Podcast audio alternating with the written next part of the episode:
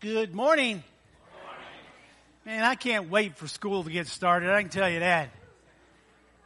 We're still down in our numbers, but uh, we're glad that you're here today. We have some visitors with us today, and we're always excited about having you. And thank you so much for choosing Western Hills this morning to worship with. And uh, again, school starts for a lot of people this coming week, and we're praying for especially all of our teachers, but the students as well. And we're praying they have just a wonderful, blessed, blessed year. Amen? Amen. All right.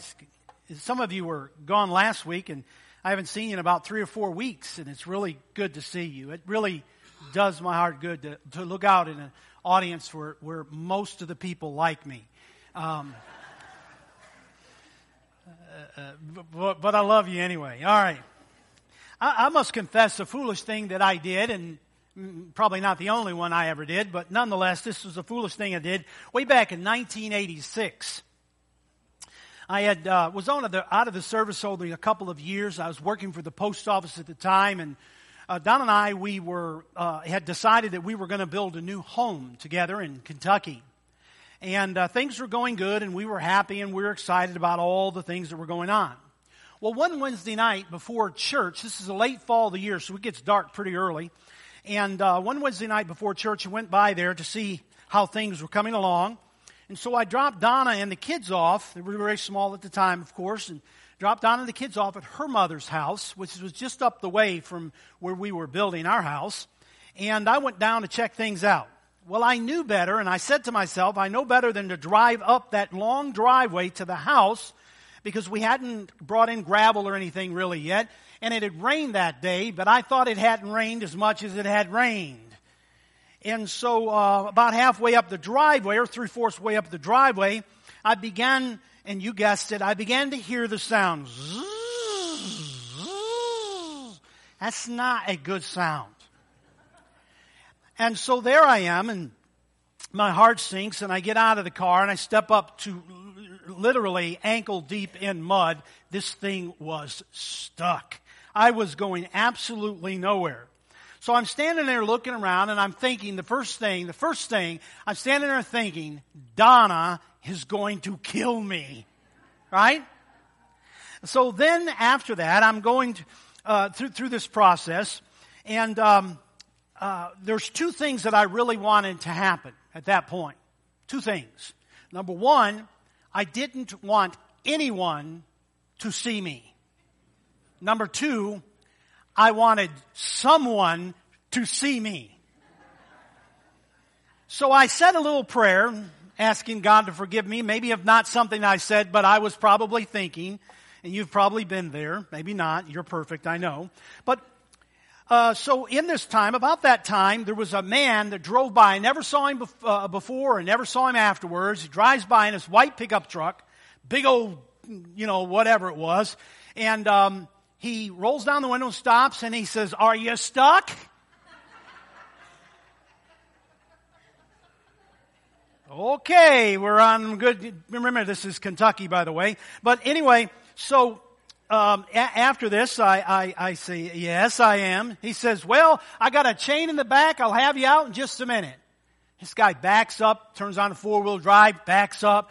He just jumps out as an old farmer apparently. He just jumps right down there in the mud, wraps it around the axle, you know, whatever, and hooks everything up. He said, okay, now we're going to ease it on down there. Just follow my lead. And I said, okay. So he pulls me out just, just like that. He just pulls me right out of this mud. Ah, I got out of the car and I thanked him and I said, how much owe you? He said, oh, you don't owe me anything. And as he's getting back into the truck, he simply said, if I were you, I would get some gravel in that driveway before I tried that again. And I laughed a little bit and he went on his way. Well, it's not over yet. So I go back down and I pick up my wife Donna and the kids at her mom's house and she gets in the car and she, first thing she says, how'd you get all that mud on the car? Did you get stuck or something? To which I simply said, or something. And then I turned the dome light on and I had mud all over my pants, all over my shoes, all over the, the, the floorboard of the car and all of this. It just didn't look good. And Donna simply said, Harley, when will you ever learn? Needless to say, we were late for church that night. But we got there. Happy, happy. All right. I tell you that to tell you this, and I think it's important. I just happened to think about that story again this week, and so I thought I'd share it with you. But it brought me back to something that I think I, again, I share that because of this. That's the way it is with our lives, spiritually speaking. Our lives.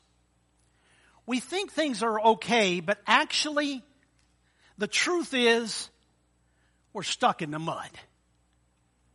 We're stuck. The truth be told, unless you admit that you're stuck in the mud, sin in your life, you can't get pulled out. You'll always be in the mud. You can't find salvation unless you admit that you're stuck in the mud. We're going to look at Ephesians today for a little bit. I know Bob's been teaching there and doing a great job for us, and I want to look there a little bit more. Scripture backs up what I'm saying here today by simply saying, as for you, you were dead in your transgressions and sins. That's what we were. In which you used to, li- used to live when you followed the ways of the world and of the ruler of the kingdom of the air, the spirit who is now at work in those who are disobedient. Don't be fooled. There is a spirit in our world his name is Satan, and he's doing everything that he can to destroy your life.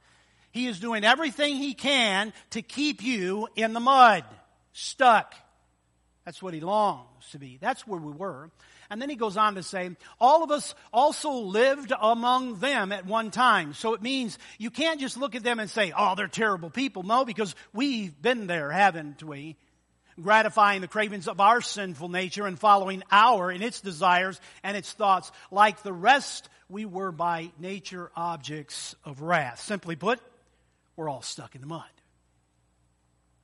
We are in a mess and we can't get out on our own. Praise God that Scripture doesn't stop there. Next verse. It simply says, But because of His great love for us, give me an amen. amen. This is good news. This is good news. God, who rich in mercy, made us alive with Christ even when we were dead in our transgressions.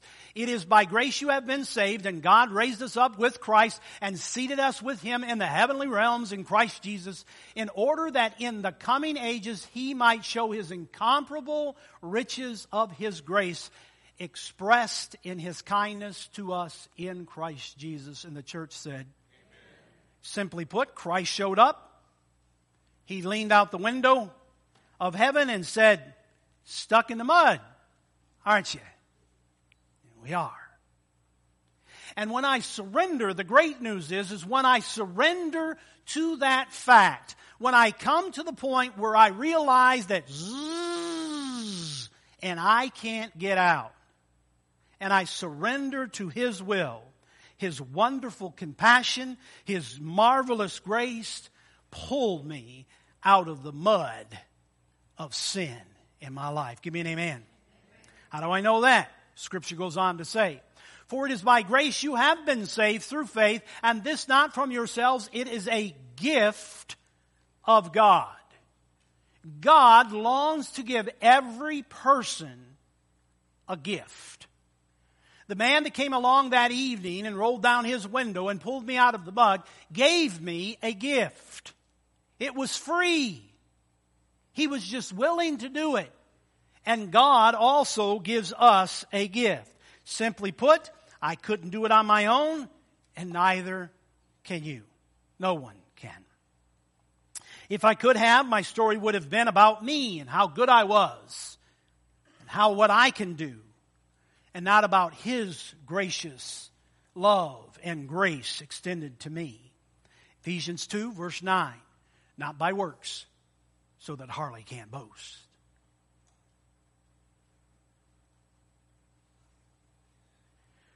When I first really started studying God's Word, it was probably in the early 80s. Before then, I became a Christian in 1969, and, and I loved God, and I went to church, and I went to Bible school, and I went to VBS, and I did all those things, and and I loved God and all those things, but I really didn't start studying God's Word on my own until I was in my 30s. I'd read a scripture here or there if the preacher was boring, and they were mostly always boring. So I would read a little bit in church and say, hmm, wonder what that means, and really didn't understand it and kind of went on my way. Anybody but me. I didn't say raise your hand if I was a boring preacher, but nonetheless. so when I was probably around 30, I started actually studying God's Word. When I studied God's Word, I began to see that it was talking to me. And that's the beauty of God's Word. It's not just a book, it's not just pages of, of these words. It's actually a conversation with me from God, if I let it be. Right? So in that process, there I am, and I'm studying it, and I ran across the verse that threw me for a loop. Well, I've found a lot of those throughout Scripture, but this one really threw me for a loop. And maybe you have been there in your life somewhere along the way. Look at it. It's Matthew chapter 5. Jesus speaking here, of course. And he says to Harley, in this regards, he says, Harley, I want you to know something. That unless your righteousness exceeds the righteousness of the scribes and the Pharisees, you will by no means enter the kingdom of heaven. And I was like, what? What did he just say? The scribes and the Pharisees were all these people that had it figured out, according to me. You just didn't walk in and say, I want to be a Pharisee or I want to be a scribe. You just didn't do that. That took years upon years upon years to arrive at particular levels of that to be on the Sanhedrin and the, the, the council there and all those things. It, it took time. And now God is telling me your righteousness has to be greater than theirs or you can't even see or get into the kingdom of God. And I'm saying, man, I'm in trouble. But I thought to myself, wait a minute. This is like 2000 or, or 1980 something. That's a long way from back then. We're a lot smarter than they were back then. Surely we are. I went to Eubank High. So what did I do? I started telling myself, well, the way I'm going to do this, I figured out the way I'm going to do this is I am going to do it on my own. I would have to study more than they studied. I would have to obtain more than they did. And so, boy, I buckled down. I buckled down and I started reading. Every day I started reading God's Word. Wow, I was off and running. I am going to be greater than the Pharisees, man. So I just kept reading for about a week, maybe 10 days. I don't know how long it was, but I missed a couple days. And when I missed a couple of days, you know what I thought? Man, this stuff is harder than I thought it would be. Anybody but me. We got eight honest people here today. The rest of you are like, he's boring. I'm reading my Bible. All right. So I began to do what I think that most Christians tried to do at some point in their walk with God. Do you know what that is? This is what Christians do. We're good at this. I promise you we are good at this. What is it? Basically, try harder. That's what we do. We just try a little harder. Anybody try a little harder? Anybody? Come on, be honest. Try a little harder. This is what we do when we try a little harder. We fail. So what do we do? We try a little harder the next time. That's what we do. So we try a little harder again. We try a little harder than we did before. We fail. We try a little harder. We read a little bit more. We fail. We try a little bit harder. We pray a little more. We fail. We try a little harder to do good and we fail. Then we finally give in to what most Christians give into, which is this. We try a little harder, we try to do a little more good, and we fake it. What do I mean by that? We learn a few verses, put them in our pocket, we carry them around with us, we guard them closely, we learn the cliches, and we blend in as best that we can and hope that no one notices any different. That we all look alike. Ah, he's like me, I'm like them, and we're okay, so everybody's okay.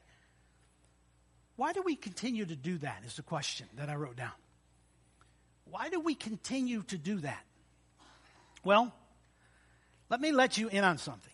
God sees what we are doing and what we're trying to do, and He's trying to get us to quit it because it doesn't work. It doesn't work. Now, I'm not saying that you're not supposed to pray. Of course not. I'm not telling you you're not supposed to read God's Word. Of course not. I would always tell you those are good things. But it doesn't lead a person to righteousness. It might lead you in the direction of Christ, which connects you with it. But if you're just doing it to be doing it, you're doing it for the wrong reason. You got to be doing it because God says, I expect your righteousness to be greater than theirs. So how are you going to do that, Harley? I'm sitting there thinking, man, I'm sunk.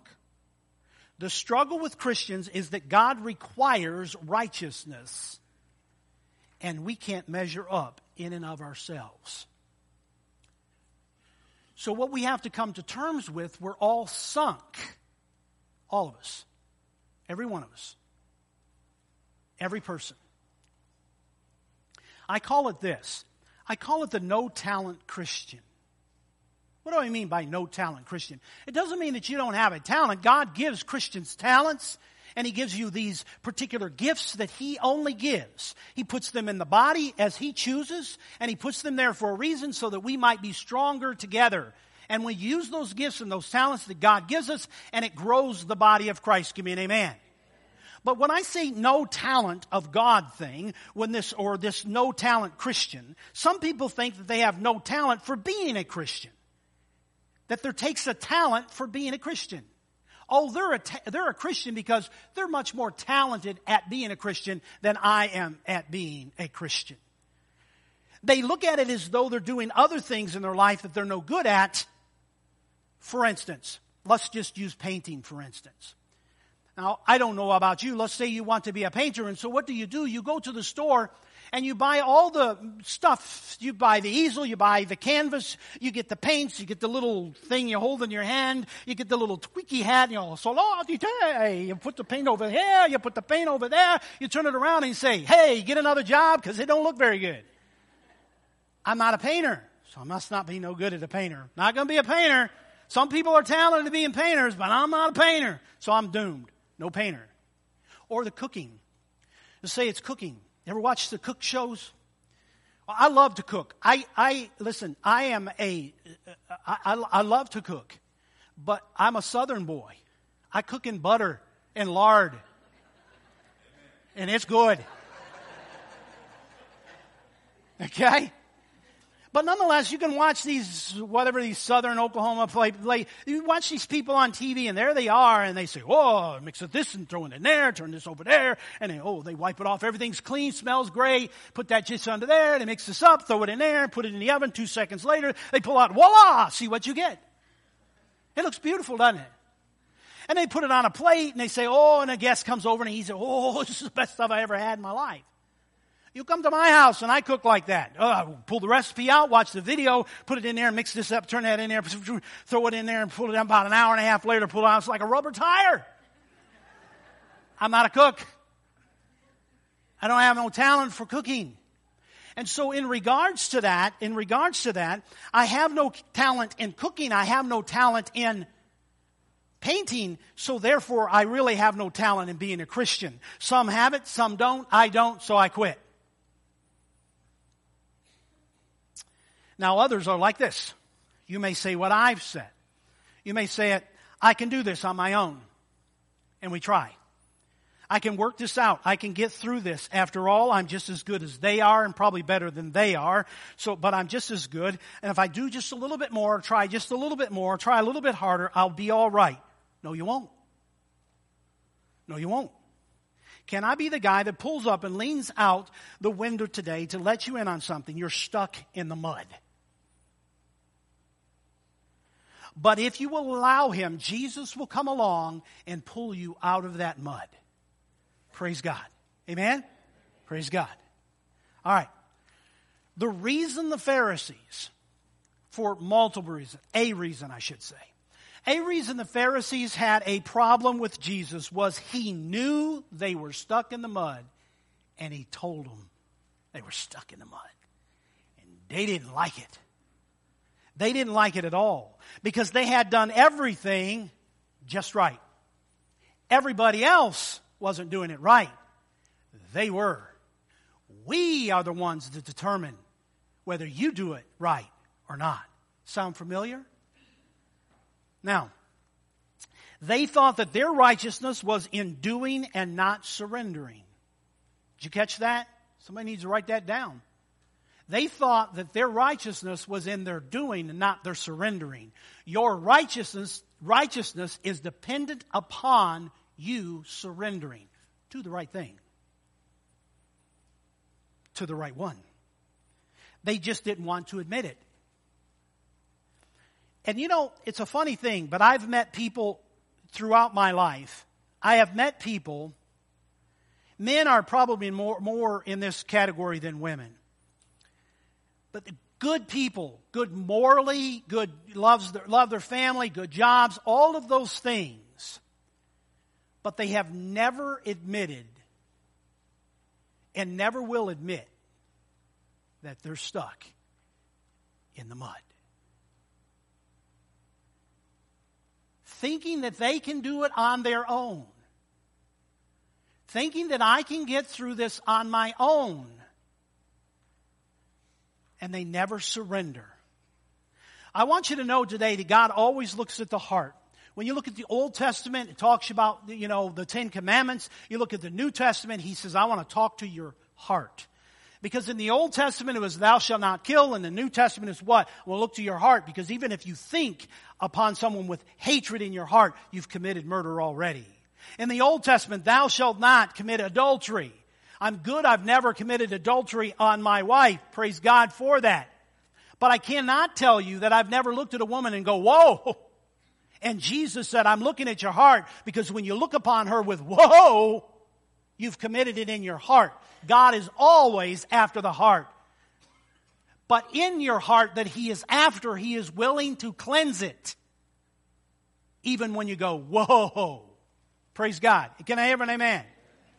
Jeremiah the uh, prophet Jeremiah tells us something here of God. He says, the heart is hopelessly dark and deceitful. That's a really, uh, uh, it's a hard verse.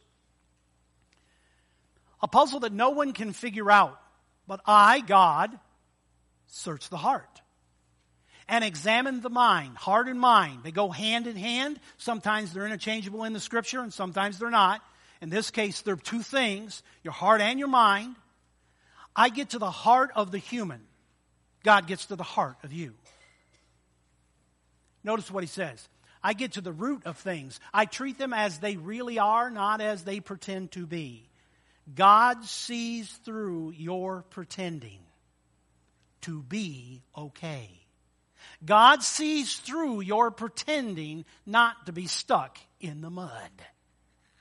You see, instead of trying by our own efforts to somehow be righteous, get out of the mud, we need to acknowledge that we are sinners that are separated from God unless we surrender to Him. So He hooks us up and pulls us out of the mud. Give me an amen.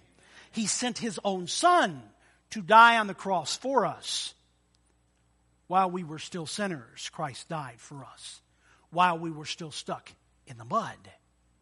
Did you get it? 2 Corinthians chapter 5. Therefore, if anyone is in Christ, he is a new creation. The old is gone, the new has come. And we say amen to that. It's the, the human side and the spiritual side. The human side is more powerful than the spiritual side until you give it to God. And then the spiritual side now overrides the human side because God lives within you. The things that you cannot do on your own in the human flesh, God will supernaturally change because of His Spirit, because God, in Christ, I can do all things. Give me an amen. amen. That's good stuff. Somebody needs to write that down and preach it. And there it is. You see, when I read Matthew chapter 5, being, and though, uh, and thought to myself, how in the world could I ever surpass the righteousness of the Pharisees? And discovered I couldn't on my own, all I had to do, here's the point. Remember, I said I would never tell you to stop reading God's Word because faith cometh by hearing and hearing the Word of God. You see it? But because I hear it doesn't make me righteous until I surrender to it through faith in Christ Jesus. See how it comes in full circle? Now watch. So in this, all I had to do was read a little further. 2 Corinthians chapter 5, 5, verse number 21. That we have the righteousness that exceeds, here it is, the righteousness that exceeds that of the scribes and the Pharisees, not because of what we have done. More reading, more praying. More studying, more attendance. Not because of what we have done, but because of what God has done for us. Give me an amen. So look at it for yourself. God made him who had no sin to be sin for us. Do you catch that? God made him who had no sin to become sin for us. Why? So that in him we might become the righteousness of God. Can, can, can I have another amen? amen? Without this, we're doomed. We're stuck in the mud. We're sunk. But because of this, we have the righteousness of God. Isn't that powerful? I'd just get chill bumps thinking about it. I'd still be stuck in the mud if it wasn't for Christ. But because of Christ, now I have the righteousness of God, which now surpasses that of the, the Pharisees, the scribes and the Pharisees, which now gets me to heaven. Nothing keeps me out of heaven except me not surrendering to Christ, which through Him I get what? Forgiveness of my sins pulled out of the mud. And I become the righteousness of God, not because of me, but because of what I've surrendered to, which is Christ Jesus. Give me an amen. He's about to preach. I don't know why, but here we go. Let me put it like this. Let's switch from stuck in the mud to the ocean. And you're thinking, wow, there's a long ways apart. Well, help me bridge this gap, if you will. Thought this might help. I used to use this one in um, uh, youth camps and stuff like that. Maybe it might help someone today. I pray that it will. God put it on my heart, so it's, it's got to help somebody, if not just me. Let me say, that, let's, let's say that we have to get, out every person has to get to Hawaii, or we're all, we're, you're lost. You have to make it to Hawaii. You follow me so far? Shake your head up and down so I know you're out there. All right. So we all have to make it, make it there. So what we do, we all go to California. We all go to California and we, I don't know where that came from. That's not Arkansas, that's California. Okay. And we line up on the shore and we have to swim. Now we don't get to fly. We have to swim to Hawaii. Now, it's approximately 2,500 miles to Hawaii from California. 2,500 miles in that process. So what do we do? We all jump in and we take off. And they're out about a couple of hundred yards off the shore is this humongous cruise ship that says free rides to Hawaii. Who gets on first? The people that are afraid to take a bath right? Then the doggy paddlers. Then the ones that can swim just a little bit, like across the pool, not this way, but this way, right? Who's the last person to get on? The one that swims the best. The Navy SEAL dude, or the wannabe Navy SEAL guy. Not making fun of any Navy SEAL people that may have been there. I don't want to get beat up. But remember, it's too far. But you say, wait a minute, you don't know me. So let's just say that you can swim 100 miles. 100 miles. Let's just say that you're even better than that. You can swim 200 miles. You can float on your back for a while, get your breath, and turn back over, and you can swim a little bit more. Let's just say, let's take it to the max. Let's just say that you can swim 300 miles. You're still 2,000 miles away from Hawaii. But there's something else that's gone on too in that 300 miles. You're exhausted. You're sunburnt. You look like a piece of toast. And you are dying of thirst surrounded by water. Now, in the meantime, where are all the ones that got on the cruise ship? They're enjoying what you do on a cruise. I've never been on a cruise ship. Don't really plan on being on one. I'd probably go on one to Hawaii, so if anybody wants to send me, that'd be all right. Make sure you get two tickets, me and Donna. Two weeks would be great. We'll take three. but nonetheless, what, what happens on the cruise ship? These people are shuffleboarding, whatever. They're, they're going to all this entertainment. They're just having, and banquet after banquet after banquet. Food, oh, it's just wonderful. Everything's just wonderful, supposedly. And all the while, you're sitting there being cooked by this ocean around you. Think about that. Hang on to that one for a bit.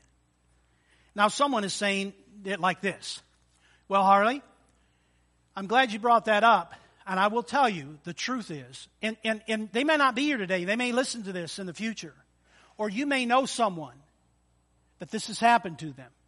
It, it may be a brother, a sister, maybe a family member, it may be, it may be your husband or wife or whatever the case is, but you think about it. And they say, well, Harley, what you don't know is that, you know what? I got on that boat, on that cruise. I got on that ship. I, I knew I, I was stuck in the mud. I knew it was too far. I got on that cruise a long time ago. But to tell you the truth, I slipped and I fell hard and I fell overboard. And I'm lost. Now what, Harley? Now what? Well, I thought about that when I wrote that down this week, and I thought to myself, well, let me ask you another question then. If you were on a cruise with your family and one of your children fell overboard, what would you do? You should have paid more attention. I don't know why you won't listen to your mommy and me. No. Not at all. You say, stop the ship. Get the lifeboats, get the life jackets, call the Coast Guard. Whatever it takes, it doesn't matter. Get my child out of the water. That's what you would do. All of us would do that. Every single one of us would do that. Well, let me tell you that God is a God who knows when you fall overboard as well as getting stuck in the mud. And He is a God that will not let you drown. The scripture that I would like to go to is in Luke chapter 15. And you know the story. Again, sometimes we know the story so well that we miss that they are applied, they should apply to our lives at different points in our lives. And so it is the story of the prodigal son. You know what? I'll just share a little bit with you. The son gets his inheritance early. He says, I got to get out of town, dad. I don't need to be around you. He goes and he lives this wild life. He lives it up. He just lives it up. And after he does, he loses all of his money and he has nothing and he finds himself stuck in the mud. He's fallen hard. And he realizes.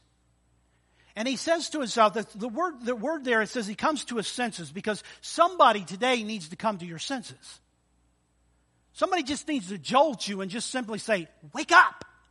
You're stuck in the mud. Wake up! You've fallen overboard. It really, that's the truth. And so he comes to his senses, and what does he do? He says, I know, I'll go back to my dad, and I'll say to my dad, I will say to him, I will say, Dad, I'm no longer worthy to be called your son. Just make me one of your hired servants, and I'll be okay with that. Forgive me, and all those things. And the picture is a picture of God, and the picture is a, a picture of God in me, the picture of, of, of God in you there in that process. And can you see it as they pull your child up out of the ocean because they're, they're, they're lost, but they pull them out of the ocean. And what would you do? Just like the father did. You would take a robe and you would wrap it around your child and you say, Oh, I love you, I love you, I love you. And the child might be saying, I'm sorry, daddy, I'm sorry, daddy. But they'd be saying, Oh, I love you. That's okay. That's okay. You're safe now. That's all right. You're okay. You're okay. Let's celebrate. Let's celebrate. Woo woo. The boat goes uh, and everybody on the ship celebrates and they announce it over the, the microphone or the, the PA system by simply saying, hey, the child that was overboard has now been saved. Yay! Let's celebrate. That's what happens. That's what happens. That's how good our God is. And somebody needed to hear that today. You see, if you will just admit that you're stuck in the mud, He will pull you out. And if you've fallen overboard, He will rescue you as well. God's righteousness is always available, praise God. And it will always trump our unrighteousness. Because no matter how hard we try, we will come up empty. But unless we have Jesus, and when we have Jesus, we have got the righteousness of God. For God made him who had no sin to be sin for us. All my sin, past, present, and future, placed on Christ at the cross. I got to know that. No, and I'm not saying you run out here and say, fine, like they did in Romans. They, they, they, they, say, oh, that's great, then we just get to sin all we want to because all my sin is right there. Grace, grace, grace. No. We lived in that, now we've died to that, now we live in Christ. We are new creations. Our spiritual growth depends on us resting in the presence of God and Him alone. And there is where we find the righteousness that surpasses that of anything or anyone that we might look up to. Any doctrine, any creed. It is Jesus. Jesus. Jesus. I want to encourage you today as we get ready to sing this song. I encourage you that God is on your side. That God in God is on your side, that Jesus is your friend. He wants to save you. He wants to deliver you. He wants to make you what you ought to be. All you have to do is to come as you are, mud and all. Somebody need it today. Somebody need it today. I just believe that you do. Come now as together we stand and sing. Come, come quickly.